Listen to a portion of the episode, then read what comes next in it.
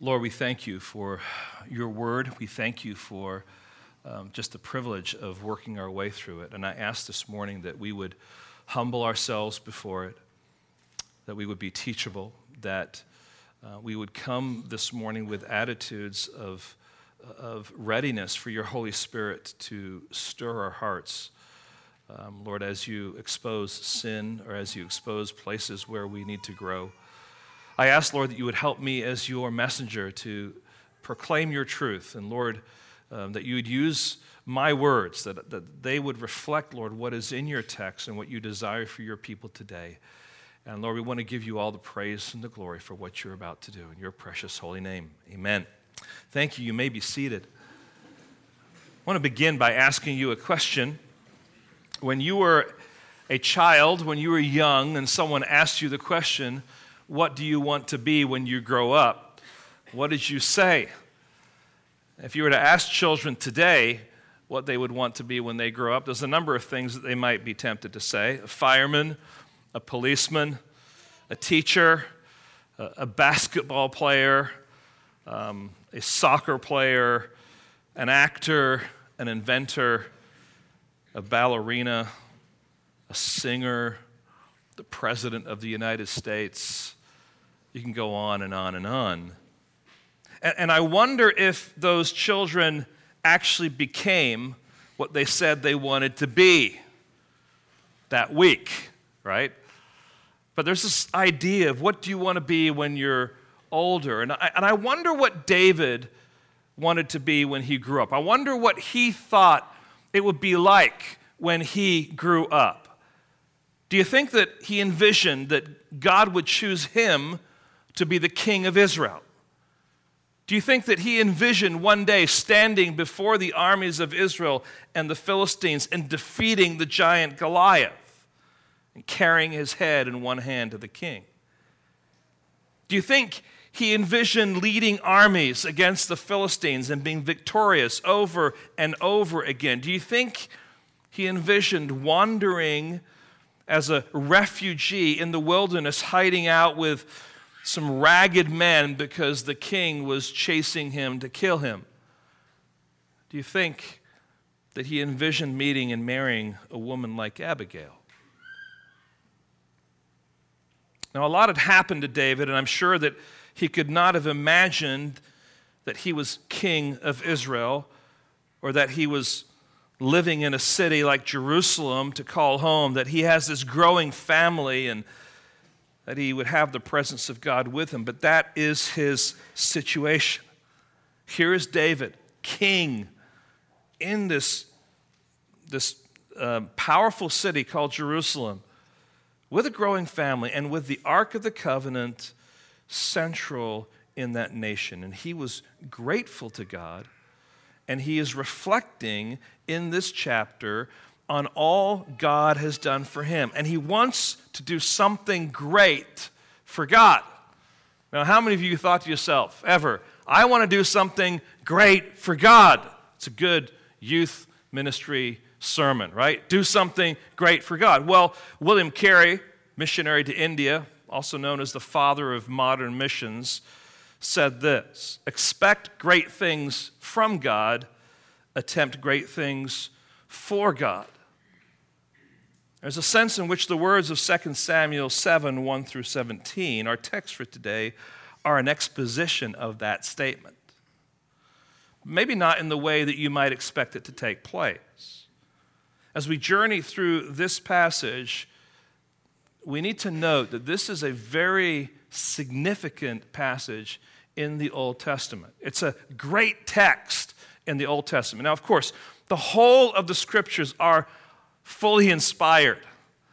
But there are some texts of Scripture that are, I want to say, more robust or more pregnant with meaning and application. And what we have here is God's covenant with David, a covenant that began early on, was really kind of formulated with Abraham, and then repeated to Isaac and to Jacob and to Moses, and now it is given to David. In this Davidic covenant, God will add some meat to the bones of his promises to the people of Israel. But this covenant is set in a greater context, and it's a context of gratitude. David is contemplating God's goodness to him, and it moves his heart. And as we journey through this passage, what I want to draw your attention to, what I want you to see that, that really is, is, is oozing from this text as the story goes on, is the character of our covenant making God. There's a, t- a temptation sometimes as we go through scripture, as we go through stories, to focus on the individual, and there's a place for that. But as the story unfolds, as this covenant unfolds, it's the Davidic covenant. Well, it's actually God's covenant to David. And we're going to see aspects of the character of the covenant making God unfolded. Who is this God who keeps his promises? How does he behave? How does he work out his plan? Can we trust his promises to us? Does he really care about his people? How does he respond to sinful man? And to help us understand how this passage fits together, we need to, to see that there's a word here that marks out this text. It's the word house. It's actually used eight times, but in three different ways. You see the first house in verses 1 through 3, the second house in verses 4 through 7, and the third house in verses 8 through 17. So let's begin this morning as we, as we seek to discover this, this character of of this covenant making God, as, as David now is reflecting on his goodness to him. And he wants to respond to that. And so we begin with a palace house, a house that is David's palace. Now, do you ever think to yourself, I want to do something great for God? You probably have. You probably thought to yourself, you know, I want to do something that's going to have an impact for the kingdom.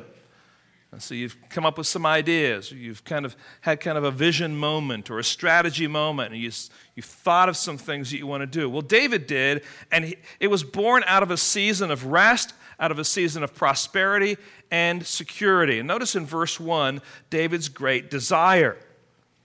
Now, when the king lived in his house, and the Lord had given him rest from all his surrounding enemies, the king said to Nathan the prophet, See now, I dwell in a house of cedar, but the ark of God dwells in a tent. Now, David, looking at all God has done for him, is concerned with the disparity between his new palace built with cedar and the fact that the ark of the covenant, that, that place where God dwells with his people, is simply in a temporary tent. And he has this great idea it's a God centered idea, it's a respectful idea, and it makes complete sense. Why, why should I live in this beautiful house and God's ark be in a temporary tent? So it's a commendable desire. And he isn't seeking to increase maybe uh, attention to himself. He's not trying to, uh, to make his name great. He's seeking to glor- glorify God with this desire. He wants to express his gratitude for, uh, to God for, for the rest and the security and the prosperity that he's experiencing. In fact, he expresses that, heart, that heart's desire in Psalm 132. Uh, listen to verses 4 and 5. I will not give sleep to my eyes or slumber to my eyelids until I find a place for the Lord, a dwelling place for the mighty one of Jacob. This is part of his passion. This is part of his desire. He wants to honor God here with his prosperity. Now, there's something admirable about David's desire um, as he reflects on his prosperity. He is fully aware that God uh, is the one who has been gracious to him. He's fully aware that it is God that has been at work in his life to bring about all these things. And he responds in gratitude and wants to do something great for God. Now, my question for you is this Is that true of you? When you reflect on all that God has given you, when you think about your security, when you think about your prosperity, when you think about God's blessing to you, how does that cause you to respond? Some people respond in a not so great way to prosperity. They don't handle it too well. In fact, some people, uh, in the midst of trial and difficulty, and I would say financial hardship, they really lean on God. They're opening their Bibles, they're praying, they're trying to figure it out, and they're, they're trusting God, and they're leaning on Him. But when prosperity comes, they just kind of start to slide and start to drift and start to neglect what they were doing when prosperity wasn't there. It's a real temptation that happens to so many of us. Others, however, see prosperity as a platform for generosity for the glory of God. They, they increase their giving to the church. They look for ways to encourage their brothers and sisters in Christ by, by maybe helping out needs that no one else needs to know about. They think of ways of investing in kingdom priorities rather than selfish pursuits. Your priority doesn't necessarily mean that you have to build more palaces or toys to be in those palaces. Your prosperity actually may be a, uh, the basis of God using you to bless other people. So there's different ways that we can look at this. How do you respond to the prosperity that God has given you? And by the way, friends, living in the United States, we are all prosperous. I don't, I don't know anyone that's sitting here in, in front of me right now that is, that is in poverty like we would typically think of poverty. Most of you drove here, especially on a rainy day. Most people in this world don't even have a car. I just think we, we got to put things in perspective. God has, God has blessed us. And I know there's, there's difficulties, there's things that happen, but, but we are a prosperous people. Now, let's not only think about David's desire, but also now Nathan's great encouragement. Look at verse 3. And Nathan said to the king, Go, do all that is in your heart, for the Lord is with you. Now, this is the first time that we've encountered Nathan the prophet. And he is going to be a key factor in David's um, role as king. And we'll see that unfold in the next few chapters. But Nathan, in his response to David's great idea, seeks to encourage David. You might to say in today's vernacular, this is what he's saying David, follow your heart, dude. I mean, this, this sounds like a great idea. Now, the problem with that kind of statement, follow your heart, is that one's heart is a sinful, selfish place that usually is producing desires that are contrary to God's purposes and will. Just simply saying, follow the desires of your heart, really is bad advice. Um, it sounds spiritual, but friends, it's nothing more than pagan advice. But Nathan's response is a little bit more theologically nuanced. He says three things in his reply. First of all, the Lord is with you. In other words, I see that this desire has come from a true understanding of God's activity in your life, and that this is born out of gratitude for that. And so he then says, Go, I'm behind your idea. It sounds great. Do it. Don't wait. Get going. And we know from the context that Nathan's advice, although sound and sensible, was wrong. Although he was encouraging David. See, he wasn't responding prophetically, he was responding out of his own judgment after assessing the situation. And I don't necessarily think that if any of us were Nathan at this point in time, that we would say anything different. And friends, it's worth us at least stepping back and recognizing that even wise men are sometimes wrong. Seeking godly counsel, friends, when we're making a big decision, is something that God expects from his children. Proverbs 12, 15 says this The way of a fool is right in his own eyes, but a wise man listens to advice. But we must always consider that counsel, that advice in light of God's word. All of us are advice givers. All of us give counsel. The question is, what advice are we giving? Is it God centered? Is it word centered? Has it taken into consideration all of the facts? Is it advice that is patient and prayerful? And we must be careful that we can distinguish between two things. when we're speaking on the authority of Scripture or when we're simply speaking out of our own personal opinion. There's a big difference. Now, that's David's great desire. That's David's house, the palace. But he wants to build another house. And that brings us to the, the next house in this passage. He had a great thought, born out of genuine gratitude, but now we'll see that David's human plan will be corrected by God's revelation. What David wants to do is not necessarily what God wants to do. It's interesting in the story, isn't it, that, that Nathan gives this advice to David the king, and then they separate, and then God comes along to Nathan and says, you know, kind of knocking on his door, says, Nathan, we need to talk.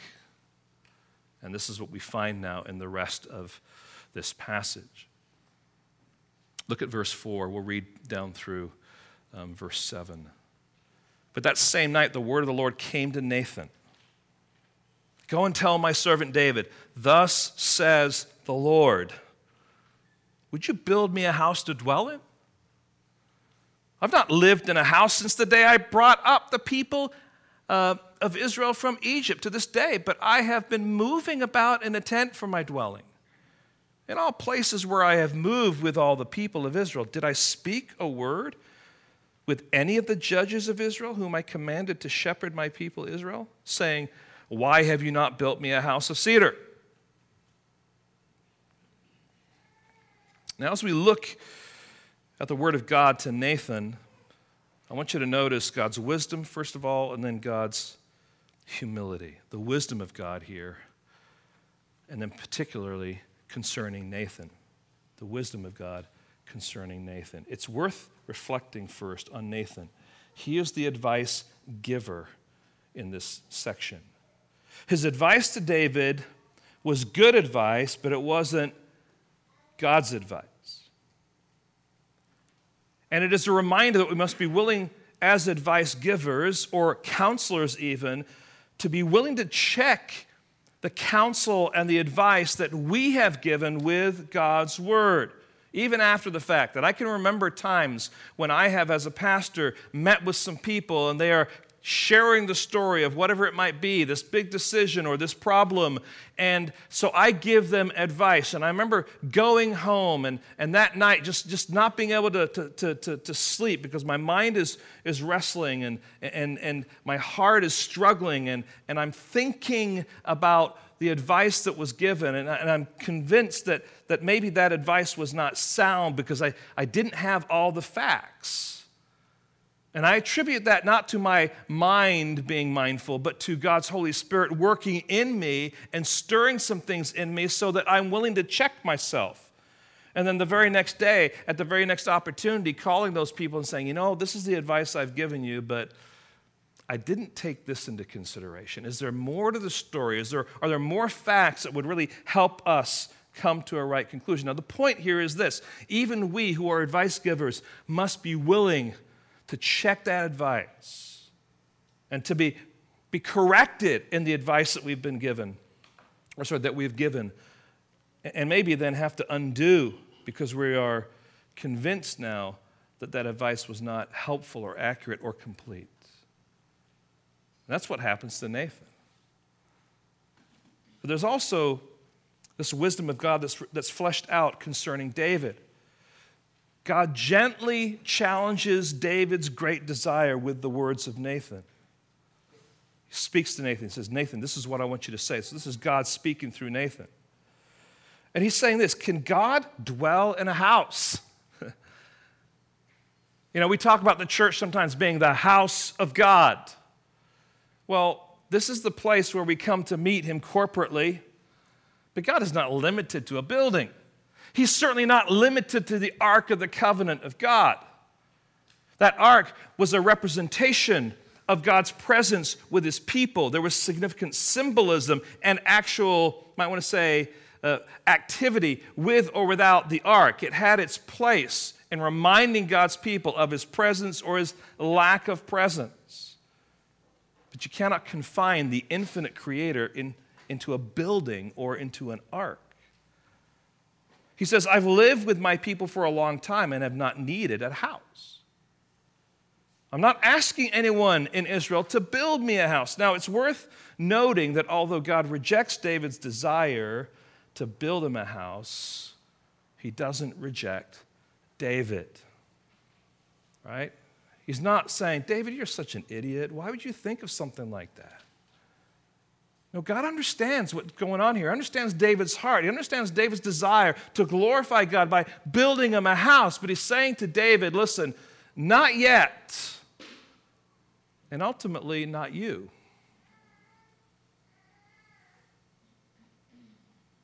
And we know that by the fact that God identifies David to Nathan using gracious, gracious language. He says, My servant David, which is a title only given to three others before him Abraham, Moses, and Caleb. Now, friend, God's children often come up with good ideas that they want to do for God. A few years ago, um, I wanted some comic relief, and a, a pastor friend recommended a book, and so I began reading a book called Just Shy of Harmony by Philip Gulley. You may have heard about it, but it's a story about a pastor who ends up in a country town in a country church called Harmony where he encounters very eccentric congregation.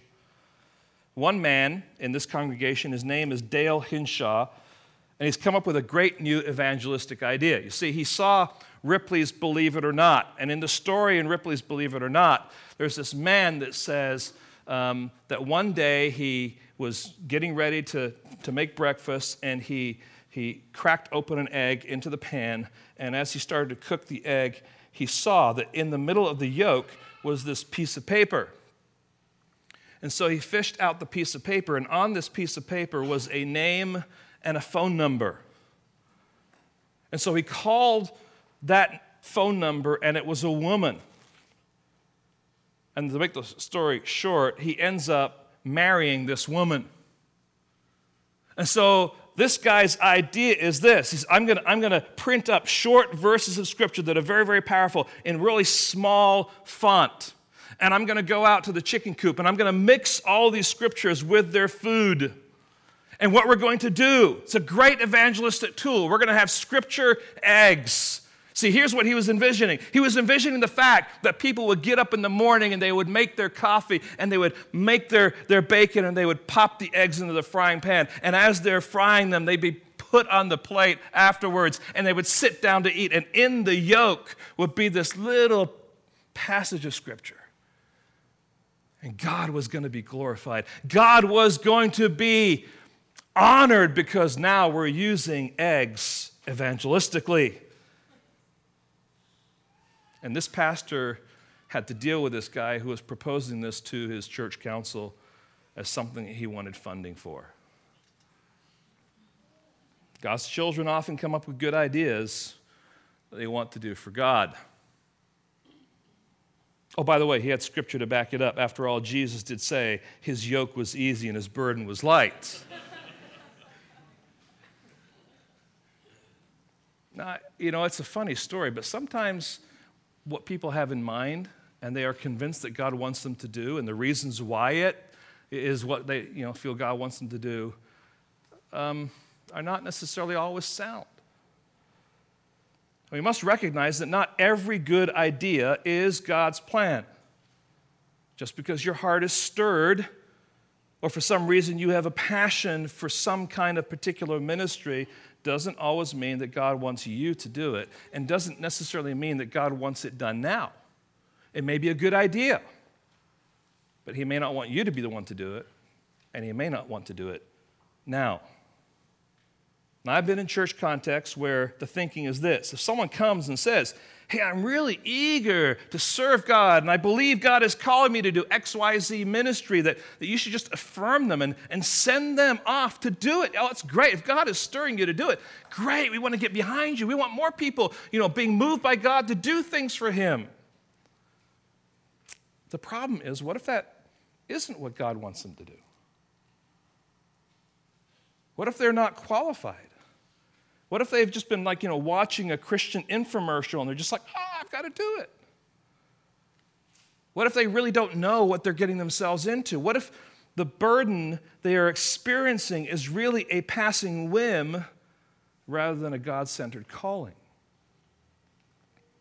See, not all of our dreams or plans are of God, even when they are well intentioned or born out of genuine hearts desiring to honor and serve God. Strong feelings, strong uh, intentions, encouragement from others is not enough.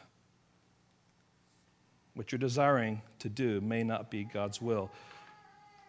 1 John 5:14 says this, and this is the confidence that we have toward him if we ask anything according to his will, he hears us. So it's really important then that, that we have a, a good understanding, a good grasp of how we discern the will of God. So here are a couple of questions. How do you know that this is of God and not a whim of your emotions?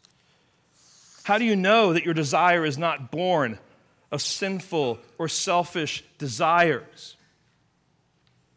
Friends, many, if not most, uh, in most cases, we, we need God's wisdom to be affirmed by those who are leaders in the church. Now, I realize you could be, or you could attend, or you could you maybe have been in a context where leaders in the church were not men of God, were not men of the word, and would not give godly counsel.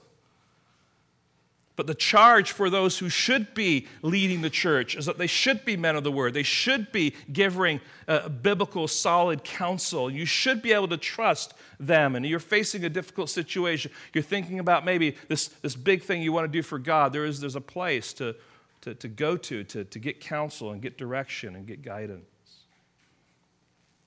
When a person goes rogue, in other words, they do their own thing to pursue God's calling, I put that in quotes, and and they don't appreciate or listen to godly counsel they're receiving from their, their church elders or even their church family, you have to ask yourself is this really of God? Now, I know there's exceptions to the case, right? There are people who have been called to missions and they say, hey, I want to go to such and such place. And their church leadership said, well, no, you don't need to go there. Well, a, there was a problem with the theology that was going on there. So there, there's, there's ways in which we need to assess the situation properly, but if God has given you leadership, come to that leadership and seek help with that leadership. I, I, I really appreciate um, uh, Kevin DeYoung and his ministry, and he's written a book uh, that I think is really helpful. It's called Just Do Something, it's on discerning the will of God. Um, the subtitle is A Liberating Approach to Finding God's Will, and the sub subtitle is, or How to Make a Decision Without Dreams, Visions, Fleeces, Impressions, Open Doors, Random Bible Verses, Casting Lots, Liver Shivers, Writing in the Sky, etc. A lot to think about there, because a lot of times how we discern God's will is not necessarily God's way of discerning God's will. There are things that we convince ourselves are true based on things that we just simply want to see as indicators for what we want to do rather than what God wants us to do. It's really important, friends, to be considering God's will carefully. Now, notice not only the wisdom of God, but notice also the humility of God. I love this in this text. Just think about how God responds now to what David is desiring. Did you catch the heart of God in these few verses? God is saying to David, I have been happy to move about in a tent because I want to be with my people Israel. How many times that expression, my people Israel? Verse 7, verse 8, verse 10, verse 11. God loves to be with his people. So God's heart is for his people Israel. He delights to move around, to be on the go with his people when they're on the move. He's saying, How can I settle down in a house until my people have settled down themselves? And it's a reminder that God's omnipresence, that's the fact that he is everywhere, is not a distant attribute of God, that his presence is very personal and passionate. It is His joy to be with us anywhere we move and everywhere we may go. One of the sad parts and joyful parts of being a church is that we see some people that we've learned to love say, God is directing us to step away to another town, another place. And yet at the same time, it is our joy to be a part of that because we know that God moves people And God goes with people as they move. And God brings people. And we recognize the beauty of God's omnipresence in our lives. He loves to be a sojourner with us, to be wandering with us, to, to, to give us rest, to give us counsel and guidance during those difficult times, to protect us and to assure us of safe passage to our final resting place. Oh, what a wise, humble, and condescending God we have. He loves to be with us. So, do you want to do something great for God? David does. But David quickly finds out that God has other plans. How would we respond if our desire to do something great for God is trumped by God Himself? Good ideas they may be, but God doesn't need our help and service. Say that carefully. You may have a good idea that you think is going to rock the world for Christ. But hear this God's going to do what God's going to do. He may use you, He may not use you. He may use your idea, but that doesn't mean He's going to use your idea now. He may use your idea, and someone else is going to be the one that actually does it. So, are you willing to submit yourself to that kind of a God? So we move from a palace house to a temple house to a dynasty house. Now, God is saying to David, You want to build me a house, and I appreciate that, but not yet, and not you, as I've chosen another. Instead, God says, I will build you, David, a house, and that house is a dynasty house. So rather than David being the builder of a house for God, it's God who says, I'm going to be the builder of a house for you. Not what David expected. And God now wants David to, pray, to pay attention and be strengthened by his grace and his promises. And so we first of all look at the grace of God, in particular, the past grace of God in the life of David. Verse 8 Now therefore, thus you shall say to my servant David, Thus says the Lord of hosts, I took you from the pasture and from following the sheep, that you should be prince over my people Israel. I have been with you wherever you went and have cut off all your enemies. You see those three things that, that God says He has done for David. I chose you to be the ruler over my people Israel. You were a shepherd of your family's sheep. You were low on the totem pole, so to speak. You were destined to be the grunt and the runt of that family. But I had different plans for you. Now you are shepherding my children, Israel. He says, I've been with you through all of your trials. Think of Goliath. Think of Saul throwing his spears. Think of the Philistines. Think even of those times when I saved you from yourself. And now you are the king of my people. And I cut off all of your enemies from before you. Oh, you may have been present, but hear this, David. I was the one that accomplished that for you. Yeah, I mean, Saul may have killed his thousands and David may have killed his tens of thousands, but it was God who did it all. That's the point. I was with you. This is past grace. Then there's future grace. This is grace to David that is he is yet to experience. And it, it talks about David as well as Israel here. Let's read it and look at God's future grace. He says, And I will make for you a great name, like the name of the great ones of the earth. And I will appoint a place for my people Israel, and will plant them so that they may dwell in their own place and be disturbed no more. And violent men shall afflict them no more as formerly, from the time that I appointed judges over my people Israel. And I will give you rest from all your enemies. Now, just notice the structure of what's going on here in this future grace section. He says, David, this is what I am going to do with you. I'm going to make you a great name. And it ends here with David, I will give you rest from all of your enemies. And friends, structurally, this is, this is a sandwich. And what, what God is saying here is David, you're at the beginning, David at your end. But my real heart, my real desire in even working through you is for my people. And to Israel, he says, I will appoint a place. I will plant them. I will protect them. You see, David is the means by which God works among his people.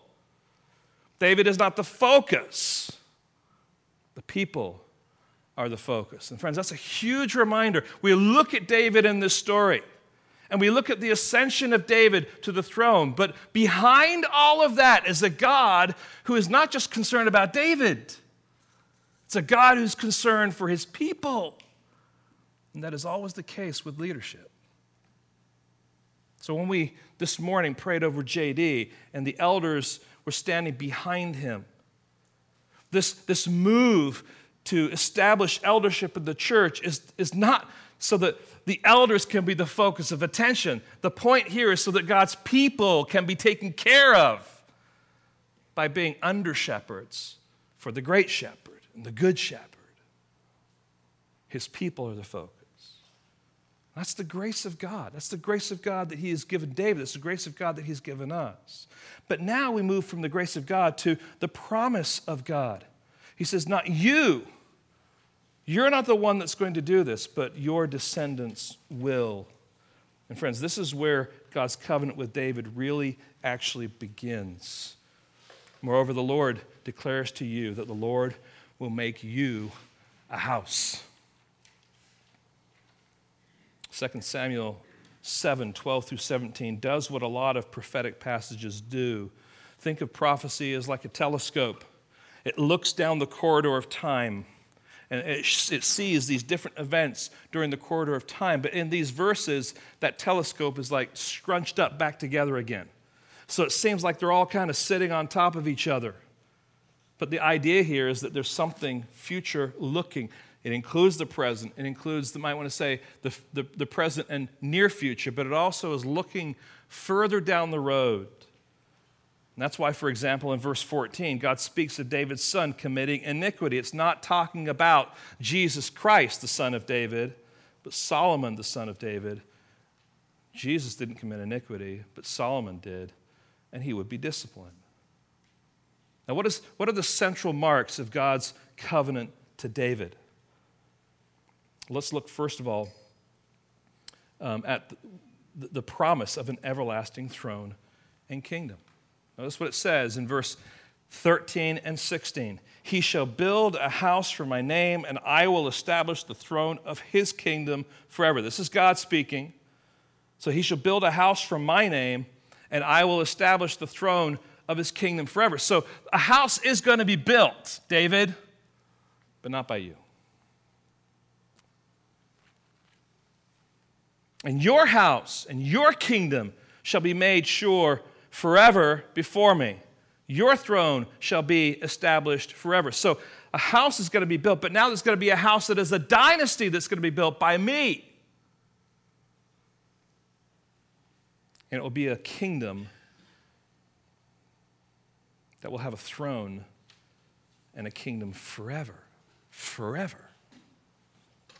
And there's the promise of a righteous son, verses 12 through 15. When your days are fulfilled, you lie down with your fathers. I will raise up your offspring after you, who shall come from your body, and I will establish his kingdom. The offspring or the seed of David refers to both any individual descendant. In other words, Solomon and, and other kings that might come, uh, uh, well, Solomon, Christ. It also talks about the ongoing line or dynasty of David, the kings that will rule after David. Verse 13 continues, and he shall build a house for my name, and I will establish the throne of his kingdom forever. I will be to him a father, and he shall be to me a son. When he commits iniquity, I will discipline him with the rod of men and with, uh, with the stripes and the sons of men. But my steadfast love will not depart from him, as I took it from Saul, whom I put away from before you. So the conditions of this covenant um, are, are taken and repeated throughout the years now after David. Just one sample place I want to just draw your attention to. Look at 1 Kings chapter 6. 1 Kings chapter 6. And this is Solomon speaking now. And he's basically repeating what was promised to his father. 1 Kings chapter 6, beginning at verse 11. Now the word of the Lord came to Solomon concerning this house that you are building, if you walk in my statutes and obey my rules and keep my commandments and walk in them, then I will establish my word with you, which I spoke to David your father, and I will dwell among the children of Israel and will not forsake my people Israel. And I don't have time to go into it, but there's all these if then constructs. If you do what I said you need to do, I promise that this is what's going to happen. If you don't, I've already promised that I'm going to discipline you because I am a father to my people. And the third part of the promise here is the promise of God's sovereignty to bring it out. Notice God's hand and work in this promise. He says, I will raise up your offer, uh, uh, offspring. I will establish his kingdom. I will establish his throne. I will be to him a father. I will discipline him with the rod of men. I will love him steadfastly. I will, I will, I will, I will. He's not just promising and then leaving, he's promising and he's carrying it through. David's offspring will be marked by sin rebellion, disaster, and trouble. Kings would reject God. The nation would be defeated and taken into captivity. But even when that happens, Israel can be sure that God is at work to fulfill his plan and promise to Abraham, Isaac, Jacob, Moses, David, that the son of David will rule and reign forever. You see, these covenantal promises apply beyond David himself. Some promises are fulfilled in David's lifetime. We've seen that. God has already said that, verses 8 through 10. Some promises are fulfilled through David's son, Solomon, who would actually build a temple. Some promises are fulfilled through David's ongoing dynasty, but ultimately these covenant promises are fulfilled in Christ himself. Now, listen to Isaiah's words. Isaiah 9, 6, and 7. You know them because you've, you've been to Christmas services before. But hear what it says For unto us a child is born, unto us a son is given, and the government shall be upon his shoulders, and his name shall be called Wonderful Counselor, Mighty God, Everlasting Father, Prince of Peace. Of the increase of his government and of peace, there will be no end on the throne of David and over his kingdom to establish it and to uphold it with justice and with rightness from this time forth and forevermore. The zeal of the Lord of hosts will do this. See, friends, that is a prophetic word rooted in a promise. And it's looking ahead to Jesus who will fulfill that promise because of this covenant with David. And then in Acts chapter 2, verses 29 and following, here's Peter preaching on the day of Pentecost. He says, Brothers, may I say to you with confidence about the patriarch David that he both died and was buried, and his tomb is with us to this day. Being therefore a prophet, and knowing that God has sworn with an oath to him that he would set one of his descendants on his throne, there's the Davidic covenant. He foresaw and spoke about the resurrection of the Christ, that he was not abandoned to Hades, nor did his flesh see corruption. This Jesus God raised up, and of that we are all witnesses. See, friends, this Davidic covenant is not just some historical fact, it actually looks ahead through this, this offspring of David to the person of Jesus Christ himself. So the Davidic covenant is also sure. It's been an anchor to God's people through the ages. See, all God's promises are ours in Christ. Paul said it this way, Galatians 3:29. This is the end of, of an argument, but this one verse will summarize it. It says this, and if you are Christ's, then you are Abraham's offspring heirs according to promise. Well, see, the promise to Abraham ran through the line, ultimately to David, and ultimately to Christ. If God can keep his promises to Abraham and to Isaac and to Jacob and to Moses and to David, then surely he can keep his promises to us. This is an anchor not just for David and his offspring, it's an anchor for we who are God's children. We talk about the promises of God, but do we believe the promises of God? Are we anchored in the promises of? Are we anchored in Christ Himself? Do we see that? Now, here, friends, this fleshes out now what, what this passage has been unfolding um, in these last few verses. Number one, death will not dissolve this promise. David may die, but his offspring will continue. Sin cannot destroy it. Even though there is sin in that offspring, it will not undermine God actually accomplishing and fulfilling his promises. Because there'll be ungodly kings and they will rebel. There'll be godly kings who will act foolishly according to their flesh. But God's love is steadfast. And he will discipline them like a father disciplines a son loving, compassionate, covenant discipline. But he will not abandon them. And time will not exhaust it. Verse 16, and your house and your kingdom shall be made sure forever. Your throne shall be established forever. And friends, even when there seems to be an apparent abandoning of God to his people, God's promise still rings true. God is still sovereign over his promises to his people. He will fulfill his promises. See, God's promises are not like a battery that wears out, they're like the sun. And the sun is shining every day. You step out today, you look up into the sky, and you're like, all right, where's the sun? Oh, there may be clouds, and there may be rain. But one thing you know that is true is that behind all those clouds and rain is the sun that continues to shine. See, God's promises are like that. The, the, the, struggles of life may eclipse the promise. It may seem like, where is God in all of this? But He's still shining. He's still sovereign. He's still fully engaged and fully aware.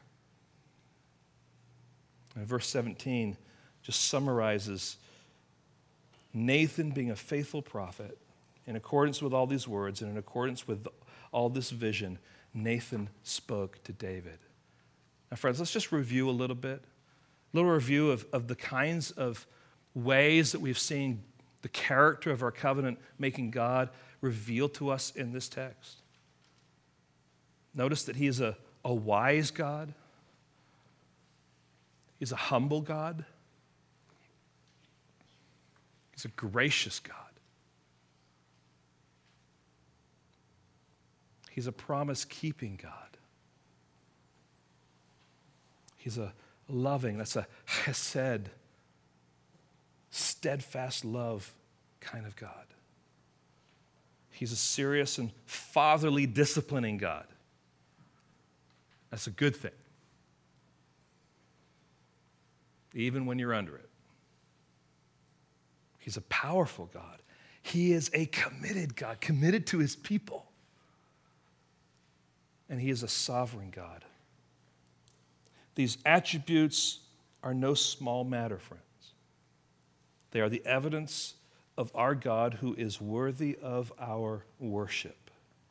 They are testimony to why we call him Lord and our privilege to be called his children, to be called his sons and daughters.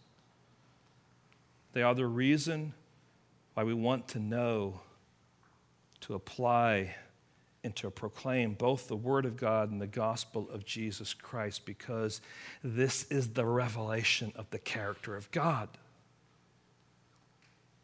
And so let's just bring this to a close. What is our response to this kind of God? How do we walk away from a text like this? How does God stir us up. And there's four things that, that come to mind that may help us here this morning. First of all, a response to God is a response of gratitude, just like David. Now, in what ways do you demonstrate your gratitude to God for his kindness and grace towards you? Are you selfish with your prosperity? Are you thoughtful with it? Are you giving him the glory or are you attributing the blessing to yourself? Or do you not even think of it in those terms? It's just like, this is just what happened. Let me encourage you to step back and to see the big picture of things. And take time, not just at Thanksgiving, to be a child of God who has gratitude for God's hand at work in your life. Maybe one of the biggest sins in the church is the sin of ingratitude. We just take Him for granted. Secondly, teachability. Teachability, maybe not technically a word, but you know what it means. David had a great God honoring idea, and God said no. And we'll find that he rejoiced in what God said. That's the next time we're together. But David listens and he worships God. Are we willing to listen to God even when you're convinced that you know what would honor God? And God comes to you and says, wait a second, but that's not what I want. Yeah, but this is what I want to do to show you how much. I... No, no, no, that's, that's not what I want. Yeah, but, but that's not what I want. Are you willing to be teachable? And we come with all sorts of things that we've gathered from our lives, and that things that we think may be what God wants from our lives, ways in which to honor, ways in which to, to promote His kingdom. But God has a different desire, has a different purpose for you now at this point. So, are you willing to pray? Are you willing to seek counsel and even be told that, uh, that, that God has something different for you than maybe what you're dreaming of? and what you're passionate about. And that actually, that thing that God wants for you is far better than what you're passionate about and what you're dreaming about. Delight yourself in the Lord, and He will give you the desires of your heart. See, the passion flows out of God. You let Him fashion and shape those things in His time and His way. So, are you willing to, to listen to God when He's speaking? Are you hungry to hear His word preached and taught? Do you love to discover His guidance through your personal study of His word? Third, being a promise keeper. God is a promise keeper, He keeps His promises. Are you the kind of person when you say, I promise to someone? Do you mean it? Does it have teeth? And when you fail, because you're human and you will, are you quick to say, you know, I, maybe I shouldn't have promised that? Or I promised it and I should have stood behind my promise? Promises to your spouse, promises to your children, promises to your employer, promises to your friends. I think this is a struggle for us because the word promise has lost some of its bite in American vocabulary. What used to be a handshake, now you have to go to court for. Your word used to be your bond, but now your word can be misinterpreted and twisted to be whatever you want it to be. I'll be the kind of person that a handshake is enough. Be the kind of person that your word is your bond. And the fourth thing, which is simply a reflection of all of this, is worship. Worship. We have a God who is worthy to be worshiped, who reinforced his promise over and over and over again and promised the coming of this son through the line of David so that when we begin to open our Bibles to the book of Matthew, just do it just, just for the sake of seeing it. You already know what it's going to say. The book of the genealogy of Jesus Christ, son of David, son of Abraham. This is what it's about.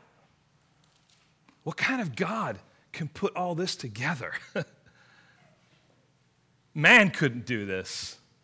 Only a sovereign God knows what he is doing, and he is worthy of our worship.